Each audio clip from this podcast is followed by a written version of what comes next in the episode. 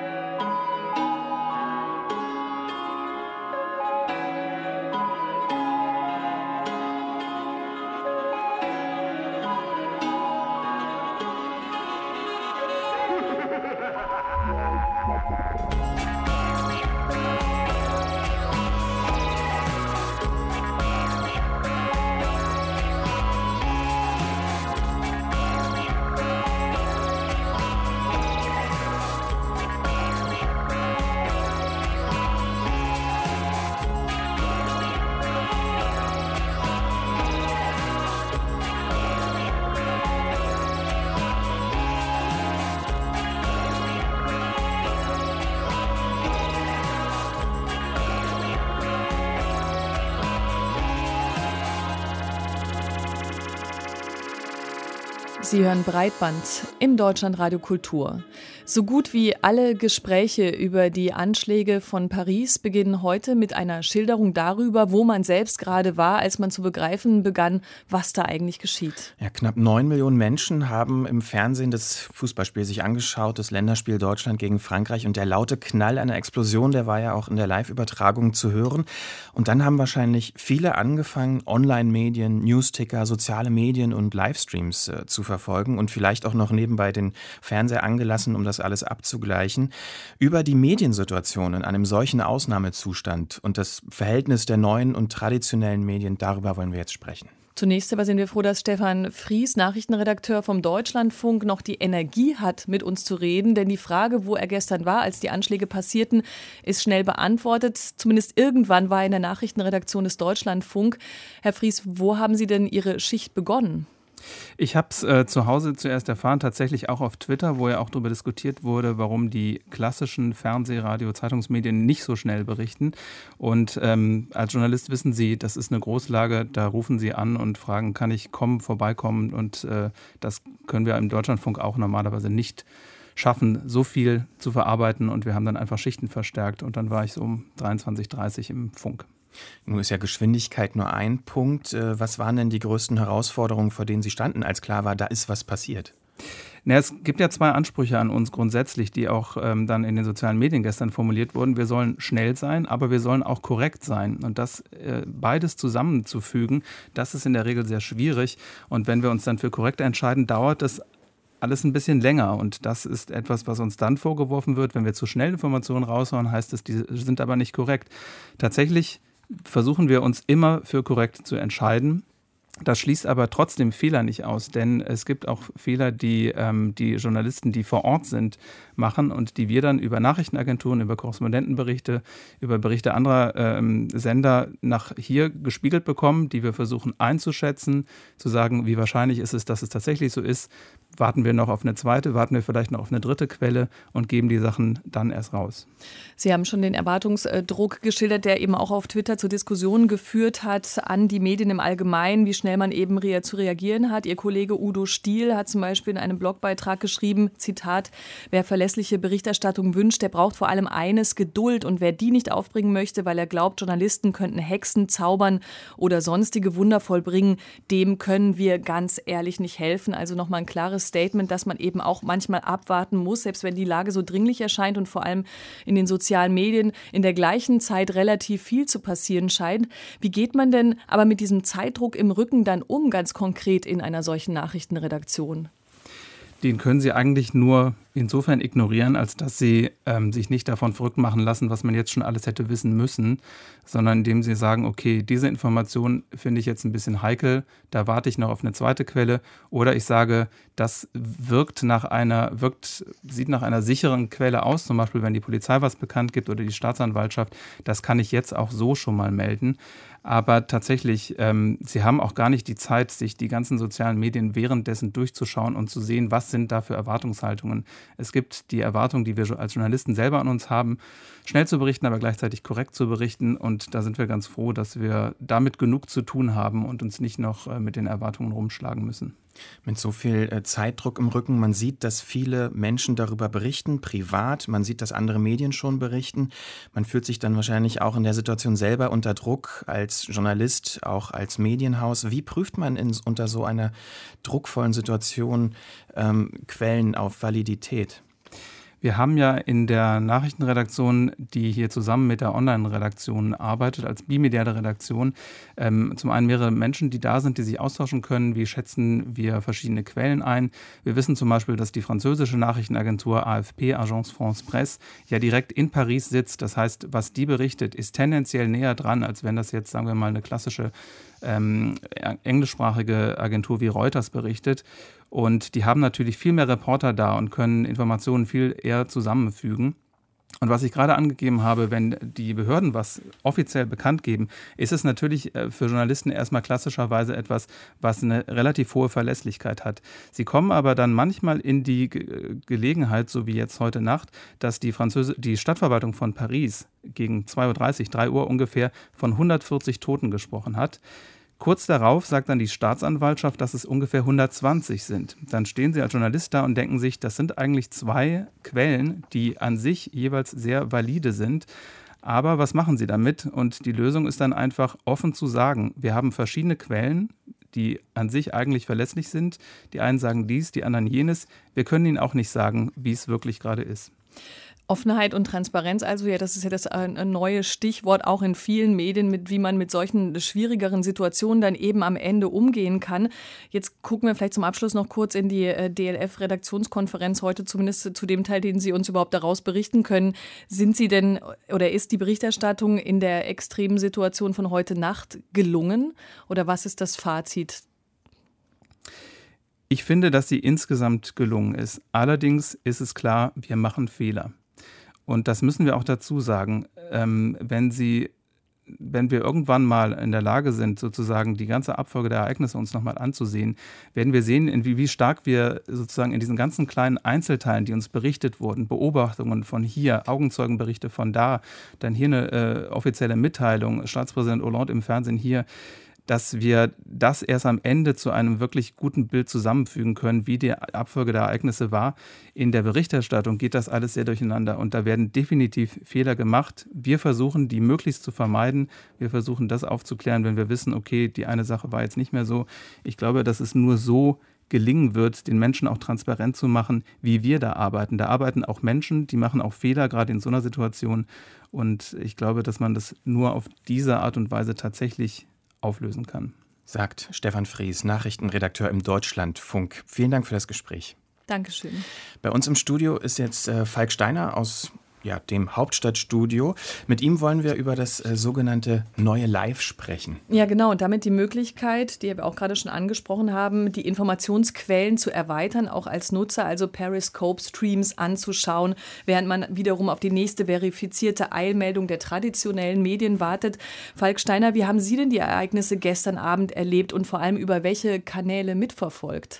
Ja, ganz zu Beginn war ich auch ein ganz normaler Fußballzuschauer, könnte ich sagen. Und dann kam halt eben der erste Knall und dann war klar, irgendetwas ist dort passiert. Das musste ja per se noch nichts Schlimmes sein. Ich habe dann versucht, ja, mir selber irgendwie Informationen zu beschaffen. Erstmal natürlich im Internet, das ist die erste Quelle an der Stelle, wenn man nicht am Ort ist.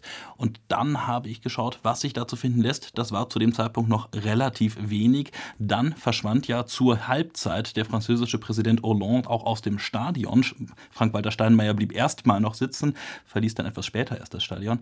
Und das das war so der Moment, an dem ich dachte, oho, da ist sicherlich noch mehr los und habe hab dann nochmal ganz gezielt bei jenen geschaut, denen ich normalerweise bei der Paris-Berichterstattung vertraue, also Korrespondenten, die ich dort her kenne und habe dann geschaut, was die denn so twittern und da kamen dann doch auch die allerersten Meldungen von Schießereien etc. pp noch dazu und das war dann der Moment, an dem ich wusste, hier passiert gerade richtig was. Mhm. Im Netz gab es ja auch diverse Privatleute, die über Dienste wie Periscope, Twitter selbst Bericht erstattet haben. Auch im Livestream, äh, wenn man das vergleicht mit offiziellen Kanälen, wie ist Ihre Einschätzung? Wie haben Sie diese Berichterstattung im Vergleich wahrgenommen? Zu Beginn war die eigentlich relativ gut, muss ich sagen. Äh, das liegt einfach daran, dass sich solche Sachen dann schlecht irgendwie missbrauchen lassen im allerersten Moment. Denn es gab dort zum Beispiel von einer Kreuzung, an der eines dieser Cafés war, äh, oder ist nach wie vor natürlich, ähm, von einer dieser Kreuzungen gab es mehrere Fotos von den Sachen, die dort passierten, dort wo eine dieser Schießereien waren. Fotos von Krankenwagen, von ja, Abdeckfolien über eben offensichtlich gestorbenen Menschen, äh, die so ein wenig bereits die Dramatik der Szene schilderten, aber das aus mehreren unterschiedlichen Perspektiven von unterschiedlichen Nutzern. Das ist natürlich ein Hinweis zumindest darauf, dass das real sein könnte und äh, eben nicht irgendwo aus den Archiven gekramt ist, denn das ist wahrscheinlich eines der allergrößten Probleme daran. Man kann sehr, sehr schlecht verifizieren, ob ein Bild von heute, von gestern oder von vorgestern ist, wenn es denn getwittert ist. Und das hat auch im Laufe des Abends noch für wesentlich mehr Verwirrung gesorgt, aber ich denke, darüber reden wir auch auch noch einmal separat gleich. Ja, genau, schon jetzt gleich, äh, hoffentlich nach der nächsten Frage, denn darauf wollten wir auch gerne hinaus. Die Quellenlage im Netz ist natürlich unüberschaubar und äh, wir haben schon gehört, wie Journalisten damit umgehen und wie die dann versuchen, solche Bilder zu verifizieren. Aber es gibt ja eben nicht nur Journalisten, sondern vor allem auch sehr, sehr viele ähm, Netznutzer, die die ganze Zeit versuchen, in diesem Strom von Informationen rauszufinden, was ist jetzt wirklich passiert. Gibt es da so ein paar sichere Kriterien zur Verifizierung? Naja, es kommt ja immer ganz drauf an, sozusagen, in welchem Medium man sich gerade bewegt. Es gibt natürlich die üblichen Medienkanäle im Netz, die einfach dort abrufbar sind. Beispielsweise ähm, die Livestreams von irgendwelchen Fernsehsendern. Da kann man dann zumindest darauf vertrauen, dass sie den üblichen journalistischen Kriterien, äh, nach üblichen journalistischen Kriterien arbeiten. Das gleiche gilt für Radiostreams etc. pp. Und da ist Frankreich mit seiner Medienlandschaft ja zum Beispiel auch relativ gut aufgestellt. Das macht ja einfacher als in manchen anderen Ländern.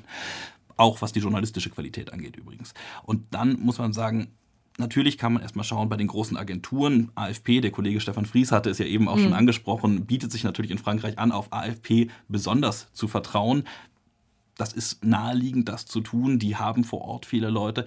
Ansonsten halt eben zu schauen, wer ist denn wirklich jemand, der von dort schon länger berichtet, vielleicht nicht über dieses spezielle Ereignis. Das sind eben Korrespondenten, das kann auch von deutschen Medien sein, wenn man vielleicht Französisch oder Englisch nicht so mächtig ist, dann bietet sich das an, ich habe zum Beispiel Stefan de Vries, also nicht Stefan Vries, mhm. sondern Stefan de Vries. Das ist ein niederländischer Journalist, der in äh, Paris als Korrespondent arbeitet, äh, sehr viel mitgelesen, der sehr viele Quellen aus seinem persönlichen Umfeld dort hatte, immer wieder retweetet hat. Das war für mich zum Beispiel eine recht gute, zuverlässige Quelle, weil ich wusste, das sind seine Bekannten. Das sind die Leute, denen er auch vertraut. Habe ich gedacht, gut, mit den kann ich für mich zumindest die Informationsweiterverarbeitung vornehmen.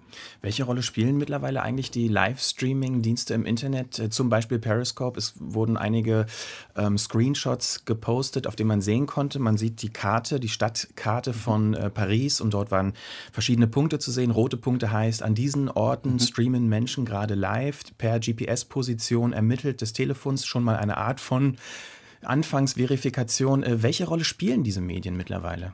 Tatsächlich ziehen sie eine Menge Aufmerksamkeit auf sich. Ich habe mir einige dieser Periscope-Streams oder auch Ustream oder wie auch immer sie alle heißen, habe ich mir angeschaut gestern Abend so parallel. Ich hatte irgendwann dann meinen Fernseher laufen, das Radio laufen, das eine Telefon, dann noch das Pad und äh, noch den Computer.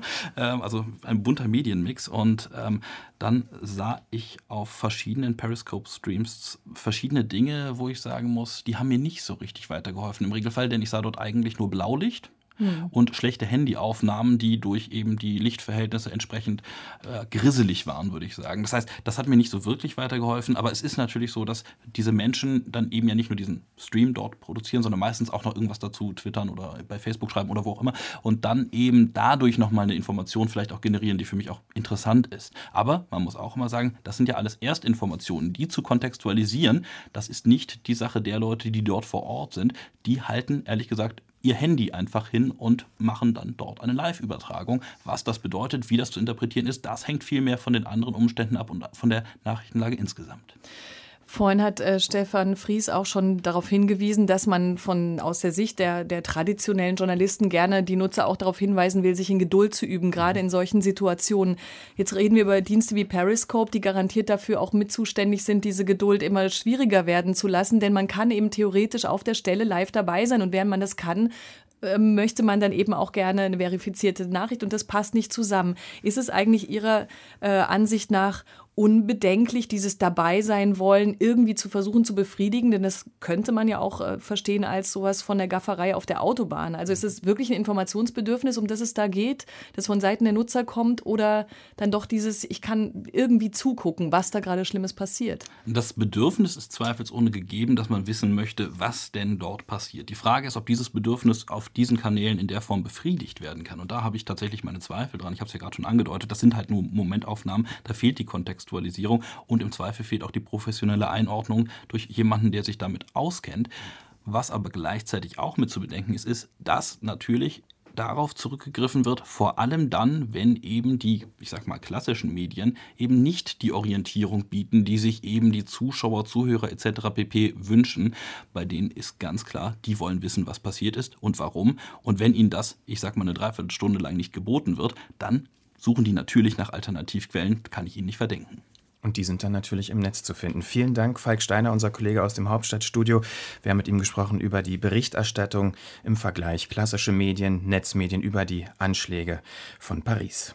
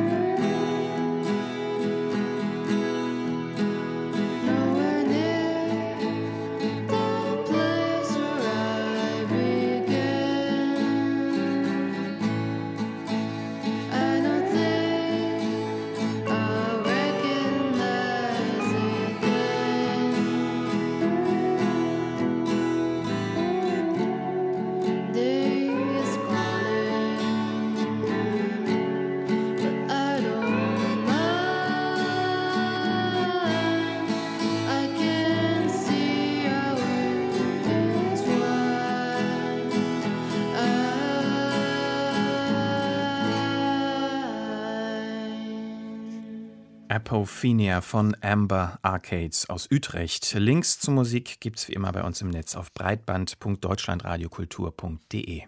Breitband. Medien und Meinungen. Und die kommen heute von Jochen Dreier. Hallo. Hallo.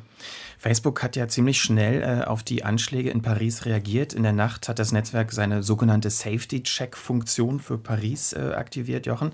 Äh, mit ihr kann man ja direkt allen Freunden mitteilen, dass man in Sicherheit ist, falls man sich in der Nähe einer Katastrophe befindet. Das war also eine schnelle, direkte Reaktion. Weniger schnell und direkt reagiert Facebook häufig bei hetzerischen rechten Kommentaren und Posts. Das war auch ein Thema der vergangenen Woche, denn jetzt wurde erstmals auch ein führender Manager von Facebook Europa verklagt. Was steht was steckt eigentlich genau dahinter?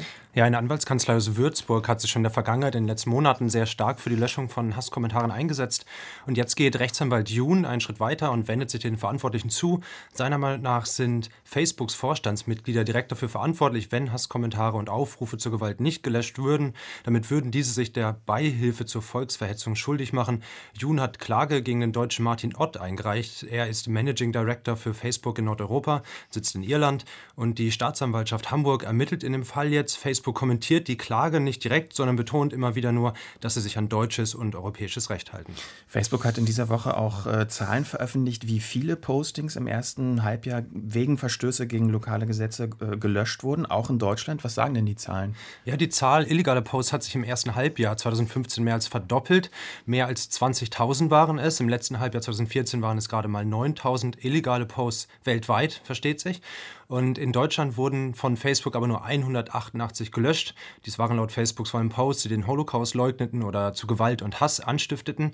Das ist in Deutschland verboten. Das heißt aber auch, der Großteil der hetzerischen Kommentare, die täglich gemeldet werden, die bleibt online. Spannend sind aber nicht nur die Zahlen der gelöschten Posts. In diesem Halbjahres, in dieser Halbjahresstudie, Facebook zeigt in seinem Bericht auch, dass immer mehr Behörden Nutzerdaten vom Netzwerk haben wollen. Auch in Deutschland ist das Interesse von Strafverfolgern deutlich gestiegen. Facebook beteuert aber, dass keine Regierung direkt direkten Zugang zu seinen Datenbanken hat und jedes Auskunftsersuchen rechtlich geprüft werde. Womit wir auch gleich schon zur letzten Meldung kommen. Die Briten werden wahrscheinlich demnächst noch stärker überwacht oder überprüft. Wieso? Ja, die britische Innenministerin Theresa May stellt vor einigen, stellte vor einigen Tagen den Entwurf eines neuen Überwachungsgesetzes im britischen Parlament vor. Verbindungs- und Metadaten sollen für ein Jahr gespeichert werden. Behörden sollen außerdem auch ohne richterlichen Beschluss Zugang zu ihnen bekommen. Privacy International nannte dies eine Aushebung der Judikative. Auch Parlamentsabgeordnete dürften mit dem neuen Gesetz weiter abgehört werden. Das ist eine ganze Menge. Und als würde das nicht alles schon reichen, sollen Internetanbieter dazu verpflichtet verpflichtet werden, den Geheimdiensten zu helfen, Ende-zu-Ende-Verschlüsselung Verschlüsselung zugänglich zu machen und zur Not Hintertüren einzubauen. Diese ganze Entwicklung sorgt aber eher bei Überwachungsgegnern und Journalisten für Aufregung. Der Aufschrei der Straße, salopp gesagt, hielt sich in Grenzen. Manche Kommentatoren meinten dazu, zynisch, der Brite wäre schon so an Dauerüberwachung gewöhnt, sie würden eben kaum noch irgendwas, äh, sich von irgendwas überraschen lassen. Und hier müssen wir vielleicht auch nochmal auf die Ereignisse in Paris kommen, denn auch dort werden schon Stimmen laut, die mehr Überwachung zur Terrorismusbekämpfung fordern. Damit begründet ja auch die britische Regierung das neue Gesetz. Beispielsweise sprechen erst französische Medien schon von Forderungen, dass Verschlüsselungstechnologien verboten werden werden sollten. So wird halt, ist natürlich gerade eine ziemlich wilde Gemengelage. Aber in Frankreich, da gibt es zum Beispiel bereits eine zwölfmonatige Vorratsdatenspeicherung, Überwachung und die Einschränkung von Freiheitsrechten. Die führt halt nicht zwangsläufig zu mehr Sicherheit, so traurig diese Erkenntnis eben ist. Ja, das ist wahrscheinlich auch genau das, was die Leute, die Anschläge zu verantworten haben, auch wollen. Weniger Sicherheit und mehr Einschränkung von Freiheitsrechten. Und äh, ja, Reaktionen aus dem Netz werden wir auch zum Ende der Sendung nochmal haben. Vielen Dank, Jochen. Das waren die Medien und Meinungen. Nachzuhören auch im Netz auf breitband.deutschlandradiokultur.de.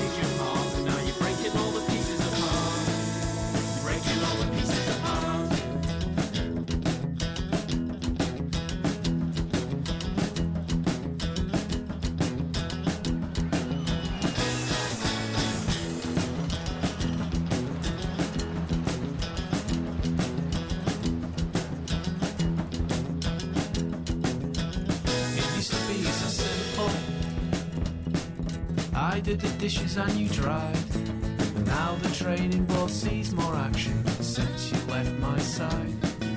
It must have got lost in translation. Over two cans and a piece of string. The last thing I wanted was the last thing you wanted, and we hid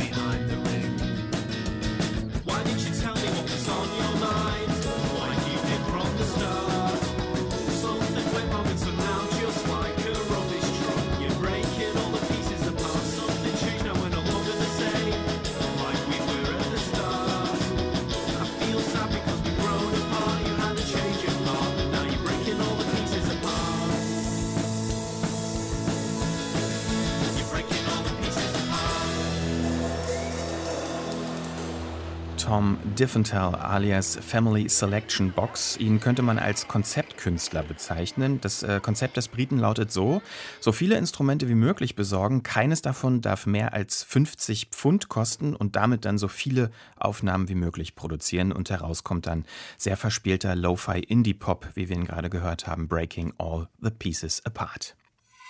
Breitbandbesprechung. Weiter geht's in Breitband mit Werbung bzw. Überwerbung, um genau zu sein. Ein immerwährendes Netzthema. Ohne sie geht's nicht im Internet. Mit ihr will man das ganze Internet aber auch nicht so richtig.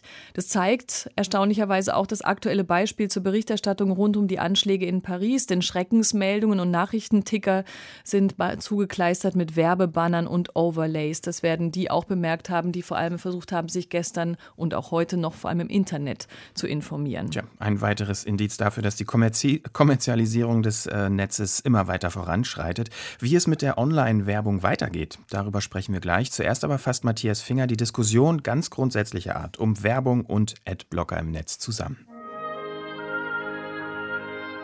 Anfang der 90er ist es vorbei mit der Ruhe.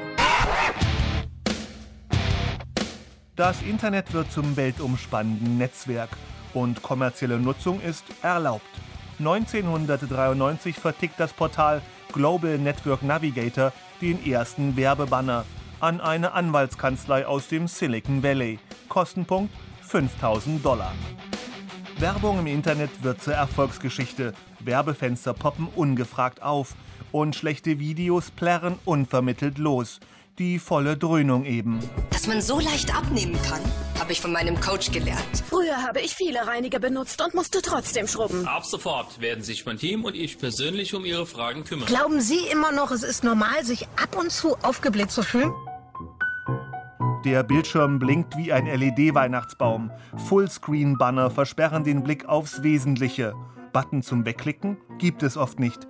Eine debilmachende Zumutung.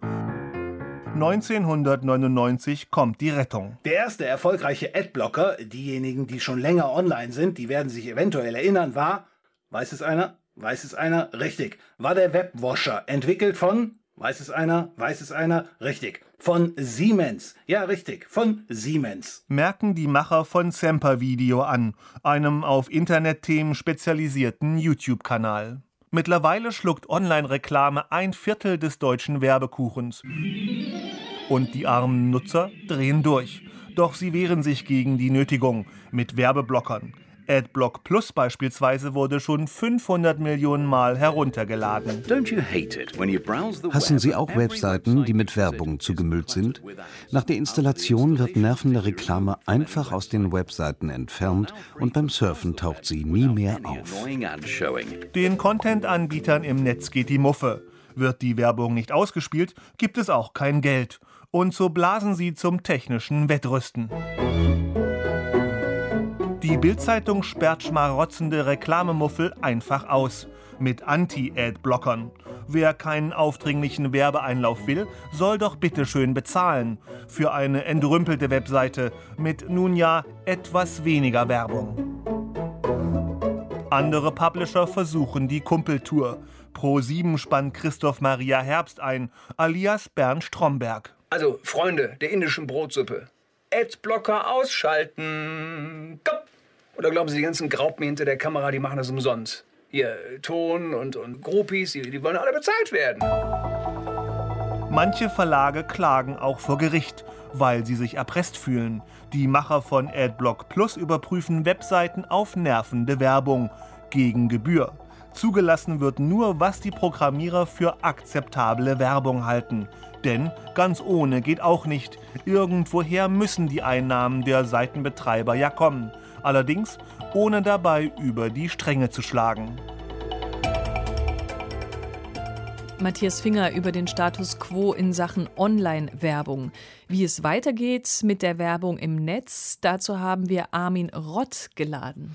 Er ist äh, wissenschaftlicher Leiter der Hamburg Media School und äh, ja, Werbeexperte. Und ich habe gestern mit ihm gesprochen, vor der Sendung natürlich. Also das Gespräch ist aufgezeichnet. Und ich wollte zuerst einmal von ihm wissen, wie es zu diesem absurden Katz- und Maus-Spiel zwischen Werbetreibenden und Nutzern überhaupt äh, kommen konnte mit dem Internet, und das ist wohl die Hauptursache, hat die, der Kampf um Aufmerksamkeit natürlich ganz erheblich zugenommen. Und das Volumen an Werbung, das uns jeden Tag erreicht, ist äh, nochmal sehr viel stärker gestiegen. Und da kann es nicht überraschen, dass die Werbetreibenden selber entweder äh, sehr viel hartnäckiger oder brutaler vorgegangen sind, um die Aufmerksamkeit zu bekommen, oder in vielen Fällen auch einfach nur sehr viel schlauer.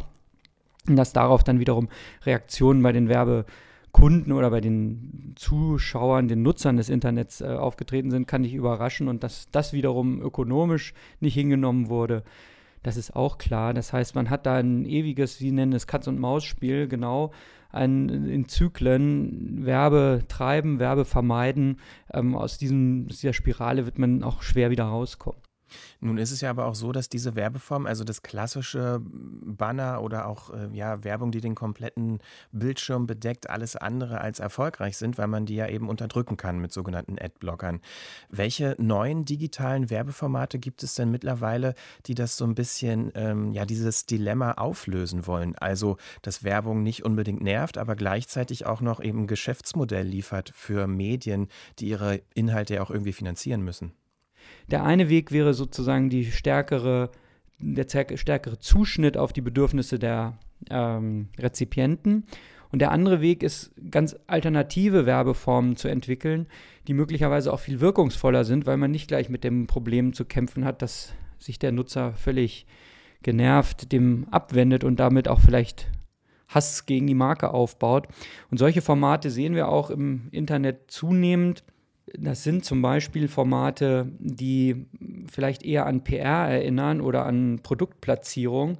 Also Formate, die sich im Fachjargon Native Advertising nennen. Also man kennt das vielleicht als Sponsored Post zum Beispiel, wenn auf äh, ja, Nachrichtenseiten auch Meldungen kommen, die ein bisschen getarnt als Meldung daherkommen, aber doch auch gekennzeichnet sind als Werbung. Das, da ist die Vermutung, dass es viele Nutzer gar nicht stört, wenn es so daherkommt. Aber auch da gibt es häufig den Effekt, dass sich ähm, Nutzer dann stark äh, getäuscht fühlen können, wenn sie halt zunächst mal darauf reingefallen sind, dass es sich gar nicht um redaktionellen Inhalt handelt.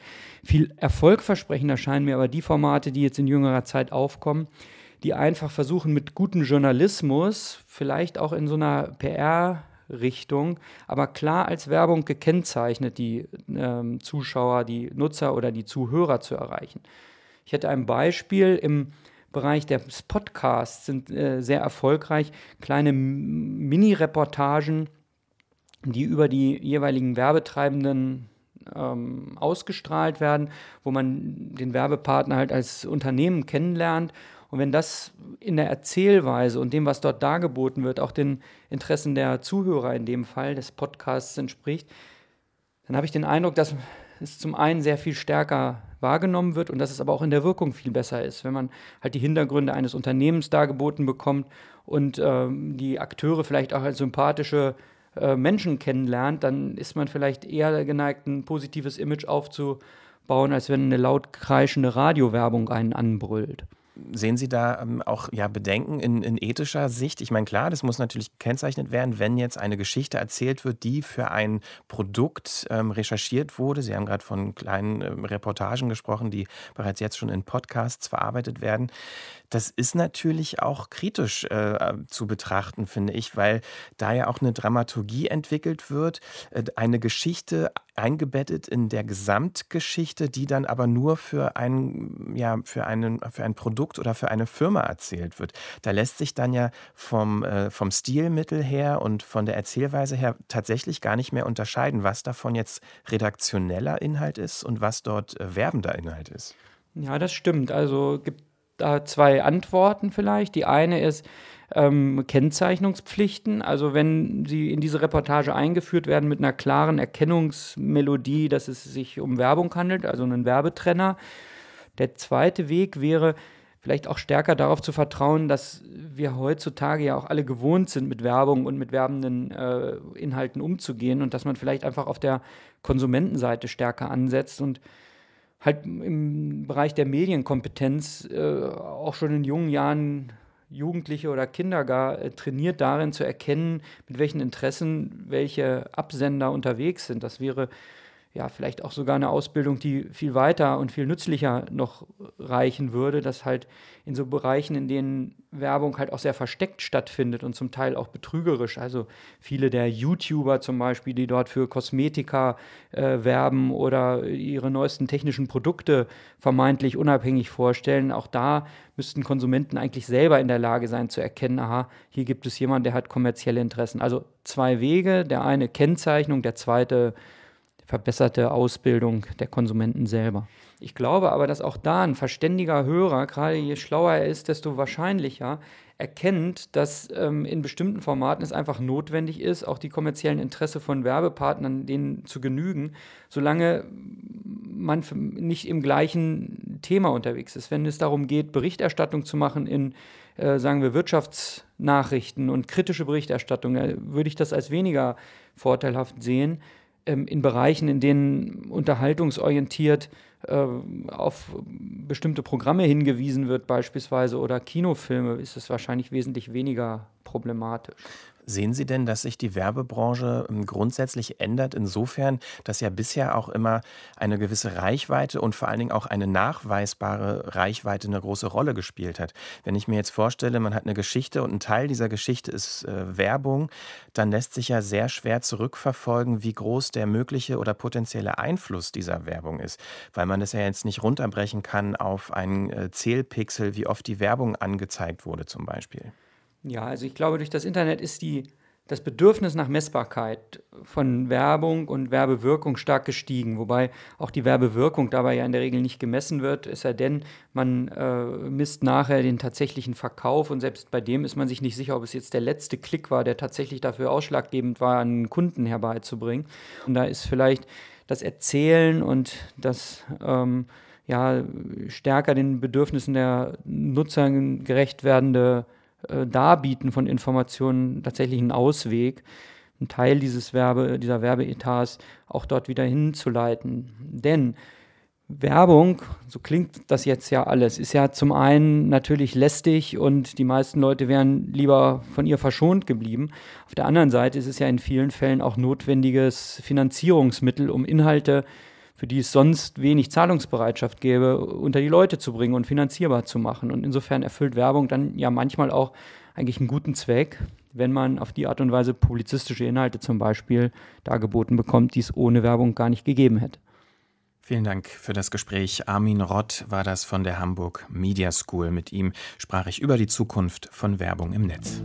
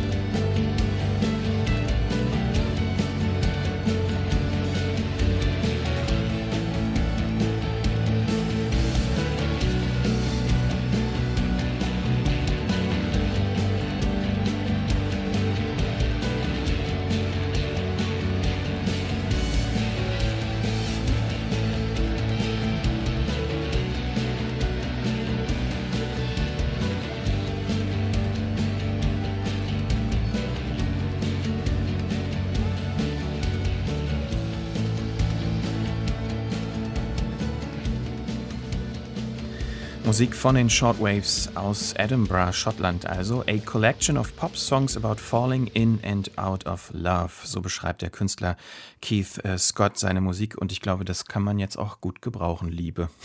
Die gibt es hoffentlich auch im Netz, oder? Ja, wir schauen nochmals nach Paris. Äh, Kollegin Theresa Sickert, auch Redakteurin dieser Sendung, ist bei uns im Studio. Und natürlich haben die Anschläge, Anschläge sehr, sehr schnell eine Welle von Solidarität im Internet ausgelöst. Wie genau bekunden denn Menschen ihr Mitgefühl? Also es gibt so ein Symbol, was gerade sehr stark auch durch den, durchs Netz geht. Das ist der Eiffelturm in so einem Kreis drin ähm, von dem Künstler Jean Julien. Und es ändert dadurch also an so ein Peace-Zeichen. Es wird häufig an Tweets angehangen oder manche Leute haben das auch schon als ihr Profilbild eingestellt. Und der Original-Tweet Peace for Paris ist im Original jetzt auch schon über 40.000 Mal geteilt worden.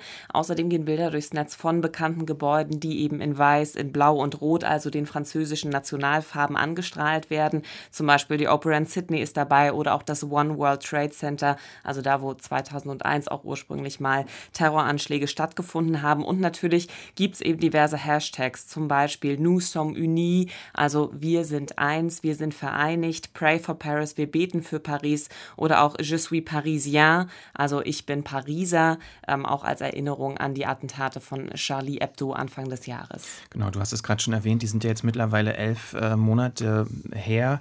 Hat die Redaktion von Charlie Hebdo hat sich teilweise ja auch geäußert bzw. hat reagiert ähm, per Twitter. Kannst du dazu was sagen? Ja, und zwar hat ein Karikaturist auch ähm, eine Karikatur eben zu diesen Anschlägen jetzt gezeichnet. Das ist ein Mann mit einer Sprechblase und da steht drin, Friends from the whole world, thank you for Pray for Paris. Damit ist auch dieses Hashtag gemeint. But we don't need more religion. Our faith goes to music, kisses, life, champagne and joy. Paris is about life. Also er schreibt da übersetzt nochmal gesagt, ähm, liebe Freunde, vielen Dank eben für eure Worte, für euer Beten für Paris. Aber wir brauchen nicht mehr Religion, sondern wir wollen Musik, wir wollen Küsse wir wollen Leben, wir wollen Freude und Champagner. Paris, das ist das Leben und hat damit nochmal wiederum neues Hashtag ins Leben gerufen. Paris is about life. Paris ist eben die Stadt der Liebe. Auch noch ein weiteres Hashtag City of Love und soll eben ganz unabhängig von Religion sein. Das finde ich auch ein ganz, äh, eine ganz starke Reaktion darauf. Also eben auf diesen Hashtag Pray for Paris, weil das ja alles so im Widerspruch steht zu den mutmaßlichen Hintergründen solcher Anschläge und der Diskussion dann wieder darüber. Apropos Diskussion, die Anschläge bieten ja auch Nährboden für rechtes Gedankengut. Spiegelt sich das auch im Internet wieder? Das ist leider natürlich auch zu lesen. Es gibt durchaus äh, rechte Hetze aufgrund der Anschläge in der Flüchtlingsdebatte. Da ist wieder die Rede von Schläferzellen, die natürlich jetzt ähm, verantwortlich gemacht werden für diese Anschläge. Der Islam wäre eben keine harmlose Religion, die bringt den Terror nach Europa. Außerdem äh, hoffen natürlich eigene ein, oder ein, einzelne Gegner darauf, dass ähm, Terrorgesetze verschärft werden, dass vielleicht auch die Flüchtlingspolitik verschärft werden. Auch das ist eben im Netz natürlich zu lesen.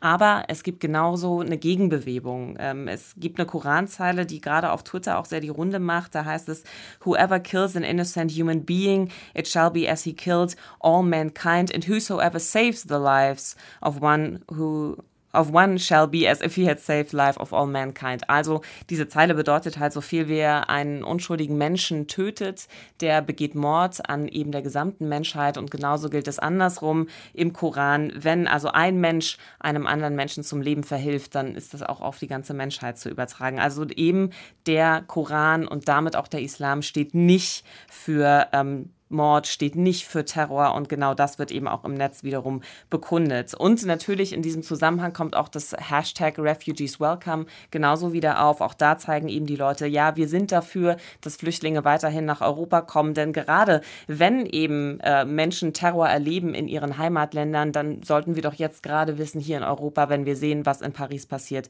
dass diese Menschen unbedingt unseren Schutz halt brauchen. Und eine ganz wichtige Sache noch, ähm, es sind viele andere Sachen auch in der Welt passiert. Das was jetzt natürlich in Paris passiert ist, ist total schlimm. Aber ähm, es sind viele andere Sachen auch innerhalb der letzten 24 Stunden sehr, sehr, sehr bedenklich gewesen. Ähm, es gab nämlich auch Anschläge in Beirut und in Bagdad. Es gab ein schweres Erdbeben in Japan.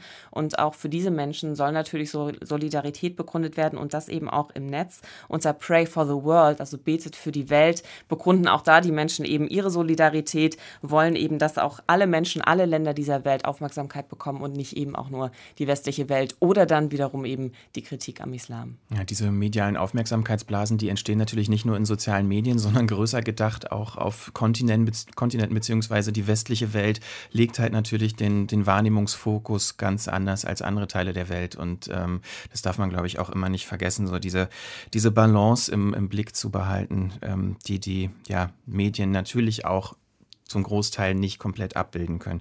Vielen Dank dafür, Theresa. Ähm, wir hören noch mal ein Stück Musik und melden uns gleich noch mal. Genau, Inspired and the Sleep in das ist doch der Titel, oder? Ja. Christian, ich kann ohne dich keine Musikansagen machen. Inspired and the Sleep heißt die Band, genau. Und äh, nachdem wir diesen Song gehört haben, In My Labyrinth Mind, sagen wir noch mal richtig Tschüss, denn ein paar Minuten haben wir noch. Bis gleich. Danke, Theresa.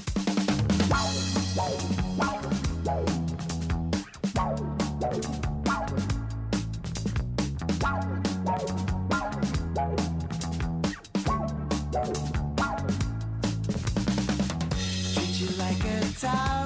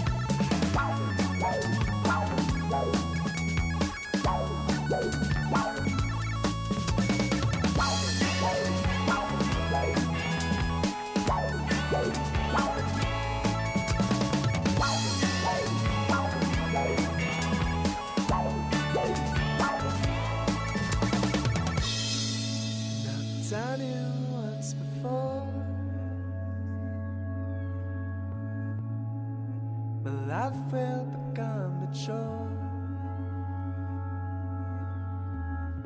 Our cars are molasses stripped to mine As these titles proceed to wine.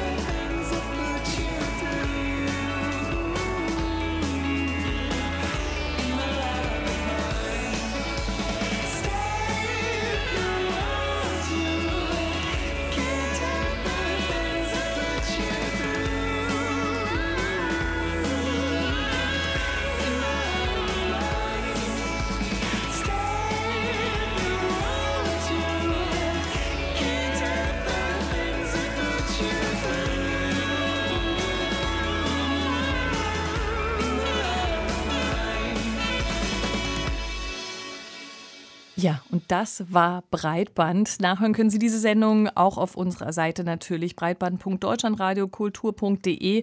Nach uns folgen die Nachrichten und dann unser Theatermagazin Rang 1. Vielen Dank fürs Zuhören, sagen Christian Grasser und Christine Waddi. Tschüss. Tschüss.